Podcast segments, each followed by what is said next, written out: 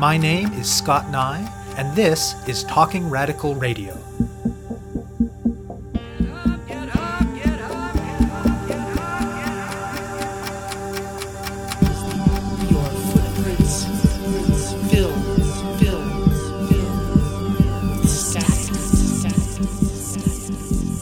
Hello, and welcome to Talking Radical Radio, where we bring you grassroots voices from across Canada. We give you the chance to hear many different people who are facing many different struggles talk about what they're doing, how they're doing it, and why they're doing it, in the belief that such listening is a crucial step in strengthening all of our efforts to change the world. On this week's show, I'll be speaking with Justin Kong.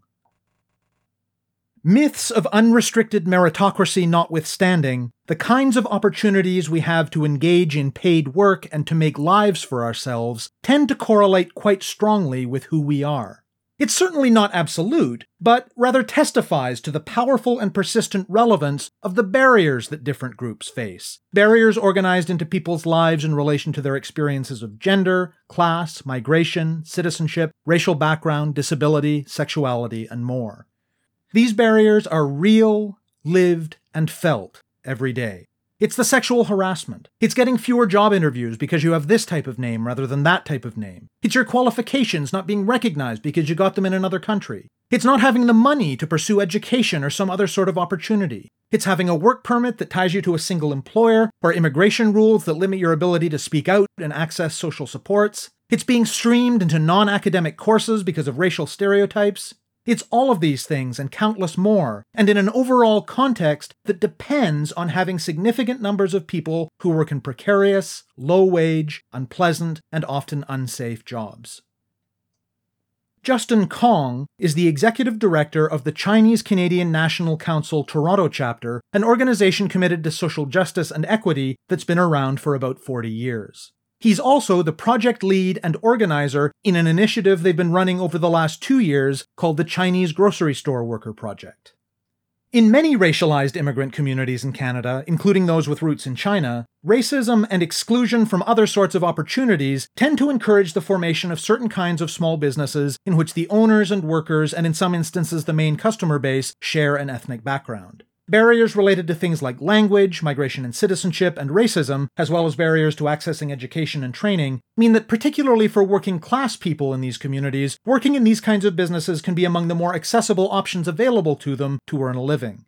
But low pay, precarious employment, lousy conditions, and mistreatment by employers are just as likely in what you might call the ethnic economy as they are in similar kinds of workplaces in the mainstream economy. And the barriers that the people working in, say, Chinese grocery stores and restaurants can face in asserting their rights and dignity can be even greater than those faced by other precarious workers, precisely because of things like how the migration system gets weaponized against them, the structural barriers they face to finding other jobs, and so on. Kong and others involved in the CCNC had been hearing anecdotally from workers about some of these problems, and they decided they needed to do something. The goal of the Chinese Grocery Store Worker Project is to learn more about the conditions that these workers face, to build relationships with them, and to support them in asserting their rights and in building collective power. While they're certainly in favor of formal unionization, at the moment conditions are such that most of what they do involves less formal kinds of organizing. This includes working to address small, winnable demands in specific workplaces. It includes building up mutual aid networks and sources of support in the community and among workers. And all of this is done with an eye towards larger scale organization and mobilization and the building of broader worker power in the longer term. Now, of course, is a particularly challenging moment.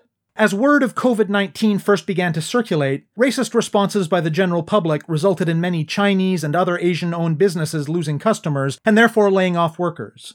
Now that the pandemic has truly begun to hit, workers in Chinese grocery stores, like all grocery workers, are on the front lines. So they're afraid of infection, and they lack the social and employment supports they would need to be able to truly protect themselves. And, given the unprecedented economic downturn that is only beginning to manifest, there's fear of much worse job loss ahead. I talk with Kong about organizing workers in Chinese grocery stores and beyond, and about doing so in the context of the current pandemic. My name is Justin Kong. I'm a organizer and executive director at the Chinese Canadian National Council Toronto. Our work with the grocery store workers in the Chinese community is part of the work that we do at the Chinese Canadian National Council Toronto chapter. We work with workers in different sectors, grocery stores, you know, restaurants, stuff like that. Like many Chinese Canadian folks who grew up here, live here, you know, folks like my family member and my parents were also folks, you know, who at one point in time when they immigrated to Canada worked in these jobs. That's for me personally what connects me to a lot of the work is my own family's experiences with precarious work as they exist across working class communities, immigrant communities, right? When I finished my undergraduate studies, I, like many young people and many working class people and, you know, racialized immigrant communities, it was really hard for me to get a job, right? And so I, I started working through a temp agency.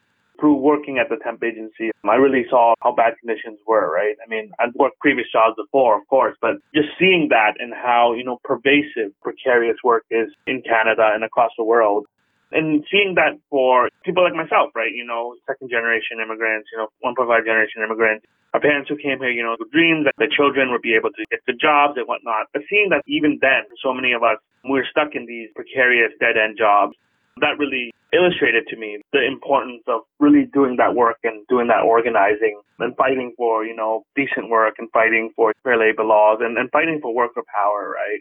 That's how I became like personally involved in, in workers' rights organizing. It was through my own experience working as a temp agency worker in Scarborough and, you know, seeing that many other people like me were there right, and in that situation. Tell me about the Chinese Canadian National Council and about the kinds of things it does aside from the project we're going to be focusing on today.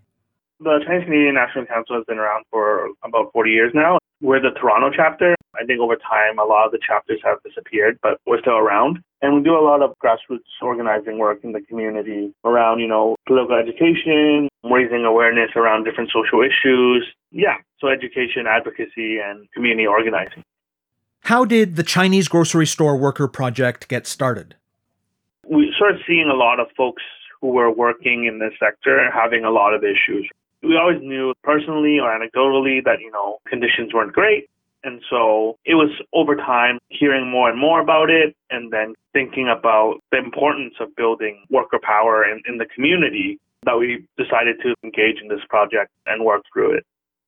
So, on your website, you use the language of ethnic economy or immigrant community economy. Describe for listeners what you mean by that, and talk about what is specific about the experiences of workers in those kinds of contexts, and about what they have in common with low wage workers more broadly. The main point is how capitalism really and national boundaries create differential pockets of labor pools and how often those labor pools are immigrant workers, migrant workers, you know, racialized workers, women workers, often are some of the most marginalized and peripheral pockets of labor in any society, really, right? We can think about migrant labor globally, right? Specifically, how that manifests here in Canada is when we think about labor as a movement or labor as organizing, that's not often the first thing that comes to mind, even though there is a lot of amazing organizing that migrant workers are doing, immigrant workers are doing. The CCNC Toronto is part of the Migrant Rights Network, and the organizing that they do is with migrant workers. Similarly, a lot of the organizing that we do is also with migrant workers, immigrant workers. So yeah, so often when we talk, think about like labor standards, it's like how do we ensure there is a labor standard while recognizing that you know the structural forces that we just discussed earlier, you know, capitalism, nation states, inherently often create conditions where there are people who have to subsist under those minimum conditions. And so, as part of that, how do we make demands for better minimum conditions through building worker power and also make sure that, you know, there are minimum protections for, for all workers? Spell out a little bit more explicitly for listeners the ways in which borders and barriers related to migration policy play a role in creating this segmented labor market. For example, if we don't have permanent status, often it becomes a lot more difficult to access a lot of services or protections or even like training opportunities. The precarity that produces requires people to often, you know, work jobs that may be uh, under the table or work jobs that, you know, where they're not getting minimum standards. And so our work has with a lot of workers in those situations where workers may not be getting the minimum wage, they may not be getting benefits at all. So the work is with the communities and the groups of workers that are often not protected by labor standards. So, from what you've said today and from what's on your website, you work with workers in a range of different kinds of workplaces. Why did you choose grocery store workers in particular as the focal point for at least the name of the project? The food chains, as we are seeing right now with the coronavirus and whatnot, are very important grocery stores and grocery workers are actually super critical to providing subsistence for people. Certainly that was part of it going in, like recognizing that actually this is a major industry for many people but also recognizing that conditions there often tended to be really bad, despite them being, you know, large establishments, and so our decision to work with grocery store workers really was that, yeah, there was a lot of people working in grocery stores and they were getting in touch with us and we were getting connected with them and we were hearing about the issues. That's why we decided to do that organizing. And what kinds of things were you hearing specifically from grocery store workers? A lot of things from, you know, minimum wage, so not getting minimum wage, not getting overtime pay, not getting holiday pay, workplace injuries, all sorts of things around just like employment standards and poor working conditions are things that we often see and hear from workers in the community. What were the early steps of going from that sense that you needed to do something to actually turning this project into reality? I think important stuff was really like grounding ourselves in the community and taking leadership from the workers, right? And building those connections within the community and building the bridges to allow those conversations to happen that's the biggest jump, right? Once you build those connections, you build those relationships, you can begin to do the organizing work. What did the work of building those relationships involve? Like a lot of it is doing outreach in the community, talking to folks who work at grocery stores, and just like personal networks, because a lot of times there's like kinship networks interwoven. Maybe the workers are from the same hometown, maybe they share a dialect, so tapping into those types of connections and talking to people through like connecting in person or over social media on WeChat or whatnot. And just generally building that trust and building those relationships with workers in the community and then learning in that process. And is it mostly that kind of one on one outreach you just described? Or as part of it, you organize like public events and more collective activities as well?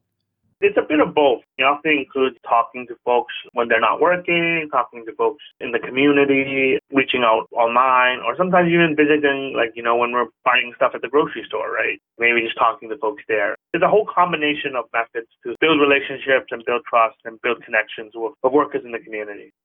Do you run into instances where workers are wary of what you're doing and they're maybe hesitant to get involved? I think always when doing organizing, whether it's, you know, in the community or in the workplace, there's always fears and there's always concerns. So I think really like walking folks through the process and explaining stuff to them and always recognizing that sometimes people aren't ready and that's okay, but that we're here and we're here to support the community, we're here to support the workers, and that we'll try to be there, right? We aim to be here. For example, right now in the coronavirus, we aim to, you know, continue to support these workers and the community in these changing conditions the hope is that over time we can build that community trust and build that solidarity. So yeah, I think there's always fears and always challenges, and so we, we try to work through that together collectively. Has this project also involved building partnerships with other groups and organizations? Yeah, so we, we work with a lot of different organizations at the CCNC Toronto. Specifically on this project, we work with other folks in the labor rights movement, the decent work movement, injured workers, and just generally other community groups that work with workers. So whether that's like nonprofit agencies or religious communities and so forth. Really trying to connect to different folks and making sure that we're building together and making sure that, you know, we're tapping into the strengths of each other. So you laid some of the groundwork in terms of building relationships with workers and some partnerships in the community. Where have things gone next? A lot of the folks who are involved in the project have either directly worked in the grocery stores or, yeah, basically a large majority of the folks have worked in the grocery stores. And so, as worker led organizing, connecting with workers and then like supporting them through the enforcement of their rights and then getting them to be organizers and leaders and activists in the community is part of it too, right? So, that was the next step. Connecting with the workers and then supporting them through the issues and then engaging them as organizers. Walk me through some specific instances. Say you're talking with a worker and they say, you know, I've been working at this place for six months and they're still not paying me the minimum wage. What would the next steps be? So it's quite interesting because it never actually comes out like that. And and part of that is because like often there's assumptions around like, oh, workers don't know their rights. That's the problem. But that's not the problem, right? The problem is when you're working under conditions, when you don't feel like you have a bargaining power at work, even when you're not getting your rights, often workers will just accept that, especially if you're like an older worker, if you don't speak English, right? If you're a new immigrant, if you have a lot of family to support. And so when we often connect with workers, it's rarely immediately about the wage issue. It may be often something else, like, oh, they're having an issue with, you know, immigration, or they're having an issue with, you know, their housing situation, or they have a family issue, or, you know, they got injured at work, or they're looking to apply for EI. And then it so happens that, you know, through that process, we have those conversations about rights, about work, and then we can have the conversation about wages and, you know, benefits. Because I guess wages is, is often a big part, but that's often not the only part, only issue facing immigrant workers and workers in the sector. One response that some people, including some labor movement people, might have is well, shouldn't the first step be organizing a union in a formal sense? Talk about why that's not necessarily a useful first step. I'm always in favor of unionizing or creating collective forms of bargaining power. I think that just always makes sense. But I think one of the challenges is the specific population that you're working with. How can you unionize if people are worried that if they sign a union card, they might get deported? how can you unionize if the employer has managed to control the workplace through controlling like key managers or through like putting in close friends or family members in key leadership positions where they monopolize power in the workplace? Those are all situations where we see the challenges of unionizing and it makes it different than like your traditional union drive where maybe, you know, the workers and the employers have no relationship outside of the workplace. Here we're looking at more complicated relationships. Sometimes there's some family relationship. Sometimes there's some kinship relationship. There often is like immigration barriers that prevent people from fully exerting their rights whether they're, you know, an international student or they're a migrant worker or they're on a visitor visa, so on and so forth, right? So various issues really create a lot of barriers for people to fully exert their rights as workers. And I think that connects to another, not fundamental difference, but difference in emphasis. In some formal labor contexts, there's lots of talk of, you know, fighting the boss. And I'm sure you agree that's important too. But it seems like in the context in which you're working, there has to be a bigger emphasis on mutual aid kinds of work. Talk about that difference. The fighting the boss component is still there, and it's always there, right? But I think what we've been seeing is how much it takes, how much actual capital it takes to fight the boss. What that means is like if you don't speak English, if you're a senior, if you have precarious legal status, each of those things inhibit you from fighting your boss. And so the things that we try to do is how do we create support systems that not only support these people in their lives, broadly speaking, but also empower them and create forms of solidarity that allow them to demand more of their bosses. And so that's what we've been doing.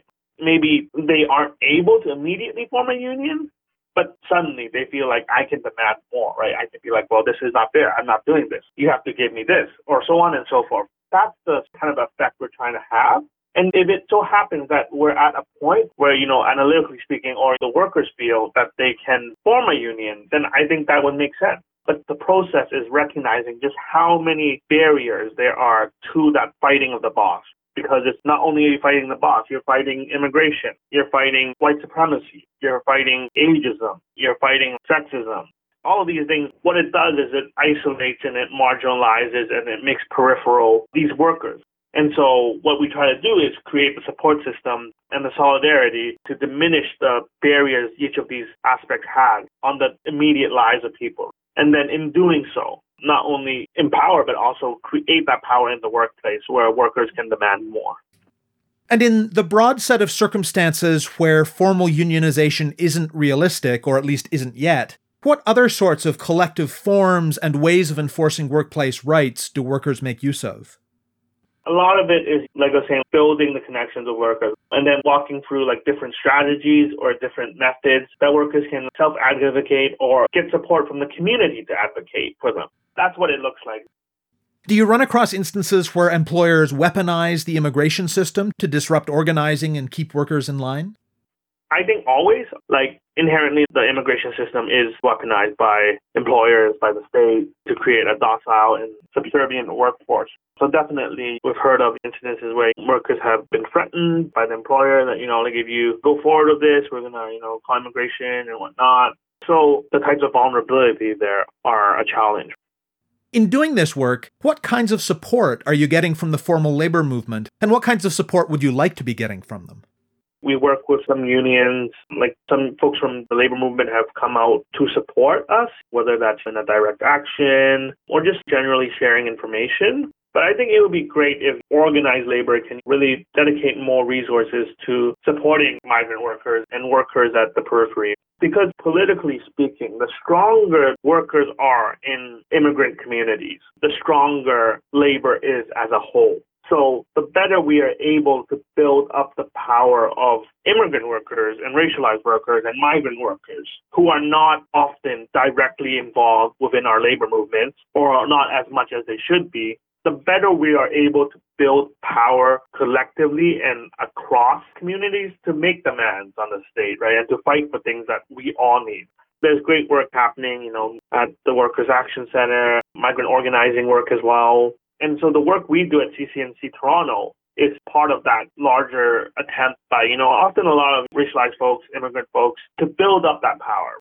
Given the changing landscape of Canada and the changing landscape of precarious employment, we need to build. We need to build labor intersectionally, diversely. And when we are able to do that and really able to build those solidarity, that's when we'll be able to challenge the state and challenge capital to make demands for all working people. Given the sorts of multiple and intersecting barriers that the workers that you work with are facing, what would be some of the key demands you would make of the state, key reforms you would want to fight for? So, for example, one of the big barriers is migrant workers don't have status or, you know, they have precarious legal status. And so that's like an important demand. For example, making sure that everyone can access OHIP. That's very important, right? Making sure there's no deportation. Stuff like that is super important making sure that there is permanent status on arrival and making sure that, you know, immigration is more inclusive so that working families can actually afford it. It's not just for the rich and the powerful, right? Or that working people don't have to go to extreme measures to be able to achieve the requirements in order to bring their family members over. So I think at the federal level, those are some things that would be really important and really great.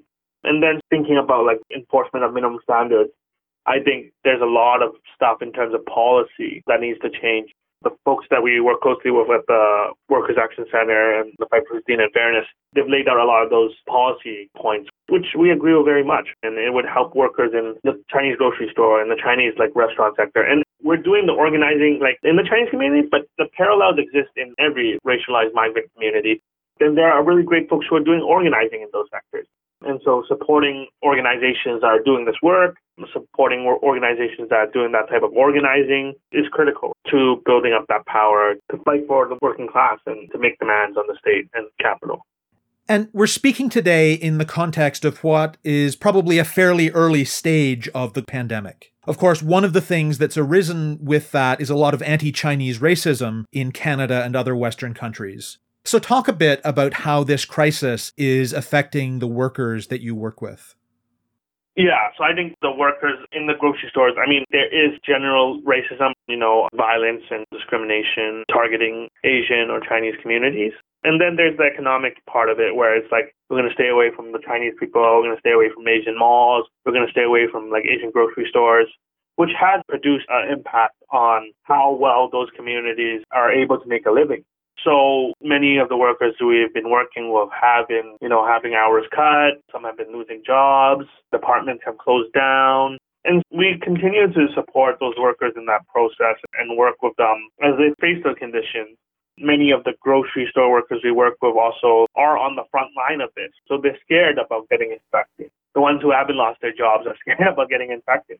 And then it comes back to like, so if you're here on a temporary status and you don't have access to OHIP, then how do you protect yourself? What happens if you get sick? There's all these questions that people are very concerned about in the sector. So we're just trying to like support the folks in that process.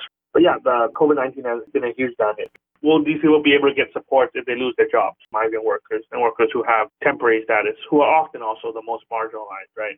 So yeah, supporting folks through those platforms is what would you like to be seeing from the broader labor movement, from other social movements in this moment, in terms of what might adequately address both the economic impacts of this crisis on the workers that you work with and the heightened racism that they're facing? Obviously, you know, standing up and speaking out against it is really important, the racism, and really demanding policies that are inclusive. Many people can't get EI, so like organized labor can't just fight for EI It can't just fight for stuff that its members need, right? It has to fight for stuff for the whole working class. And if it can't do that, then we're going to be in a bad situation to fight against capital and the state, to make demands on the state. Organized labor has to be advocating and organizing and supporting the organizing of the entire working class. And hopefully, in this virus, they can do it by fighting against racism even within their own membership. Doing the anti racism work is really important, and they should keep doing it but also committing resources to supporting the organizing of migrant workers and immigrant workers and other precarious workers because it's hard. We operate with such limited resources. So when labor is able to like support not just us but the social movements and the people that are doing amazing organizing across Canada, across the GTA, folks doing Indigenous solidarity organizing, folks doing anti-racism, anti-police brutality organizing, folks doing migrant justice organizing when labor is able to stand behind these folks and support them, I think we'll be able to build a bigger tent and build up labor to really make demands and to fight against injustice and inequality. So, focusing again on the Chinese grocery store workers project specifically, what are you going to be doing in the coming months? Because of the coronavirus, we've been doing a lot of mutual aid and a lot of like supporting workers who are working or who have lost their jobs. So that's our main focus right now is to do that crisis control stuff. The coronavirus represents both a real challenge and a real opportunity to build and have conversations and engage and support. So, yeah, we hope to continue engaging the workers and continue to engage the community to continue to build up those bonds of solidarity and trust throughout this very difficult period. We've been doing a lot of work around advocating for more inclusive income support for many workers through the COVID 19 period. And then I think we really have to fight against ideas of scarcity. There is enough. And understandably, you know, working people feel like, well, there's not enough out there. I need my hours, right? But I think what we really have to fight against is this notions of scarcity and uh, there isn't enough. You know, if we give, you know, immigrants this or we give migrant workers this, then there won't be enough for us. Well, actually, we see throughout this crisis, there is enough. There's so much. There's so much that we can do. It's just a matter of do we have the political power and the political will to demand it, to fight for it, and to win it. You have been listening to my interview with Justin Kong of the Chinese Canadian National Council Toronto chapter. We've been talking about the Chinese Grocery Store Worker Project. To learn more about it, go to ccnctoronto.ca. To find out more about Talking Radical Radio, the guests, the theme music, and the ways that you can listen, go to talkingradical.ca and click on the link for the radio show. On the site, you can sign up for email updates or follow us on Facebook, Twitter, iTunes, SoundCloud, and other platforms. I'm Scott Neigh, a writer and media producer based in Hamilton, Ontario, and the author of two books of Canadian history told through the stories of activists, published by Fernwood Publishing. Thank you very much for listening, and I hope you tune in again next week.